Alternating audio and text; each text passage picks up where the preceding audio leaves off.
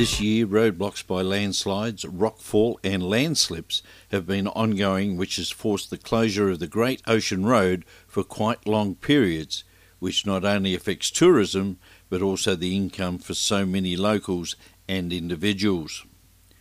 The road closures came after the Christmas Day bushfires, which closed the road for 12 days, and it was not just Wye River, it's right through to Lorne, Anglesea, and Apollo Bay, and some of the hinterland.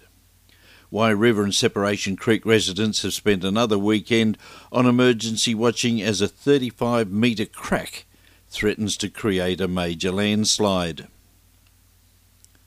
The Great Ocean Road remained closed between Lorne and Skenes Creek as authorities assessed what, if anything, they could do to prevent further devastation on the fragile coastline, which was just starting to recover after last year's Christmas Day bushfires.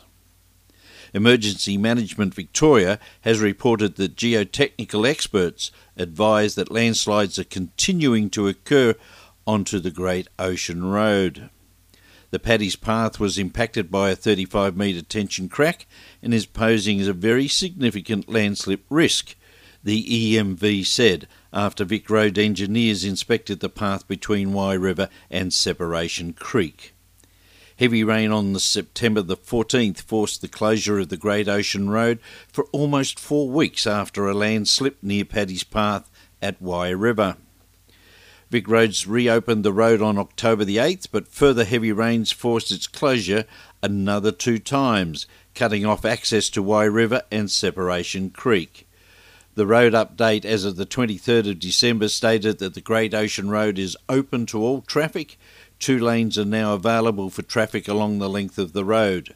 The Bureau of Meteorology is predicting fine weather over the weekend and possible showers next week. These conditions are unlikely to trigger the threshold for a road closure, but if our geotechnical ground sensory equipment detects significant movement or saturation, we will not hesitate to do so for safety reasons. A 50 metre long by 3 metre high concrete retaining wall has been installed at the roadside between Wye River and Separation Creek and work starts mid November and was completed by Christmas. Geotechnical hazard mitigation works will resume in the new year, which will include the tapering of this retaining wall at either end.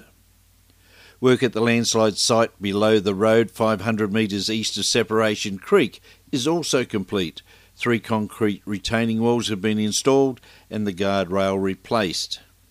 The Paddy's Path site is being constantly monitored by our geotech experts. The Victorian Government has announced 53 million funding of geotechnical hazard mitigation works of the Great Ocean Road. And the package, which was reeled on the 20th of December 2016, will go towards the installation of further roadside remediation works, such as rock netting and retaining walls along the length of the touring route. This investment is on top of the 50 million the state government is joint funding with the Commonwealth for capital works and maintenance on the Great Ocean Road. To report an incident along the Great Ocean Road, please contact Traffic Management Centre on 13 11 70. Please drive with caution, and all drivers are reminded of the importance in taking extreme care in these difficult driving conditions. Always be alert for change to the road and its surroundings, including falling debris and landslides.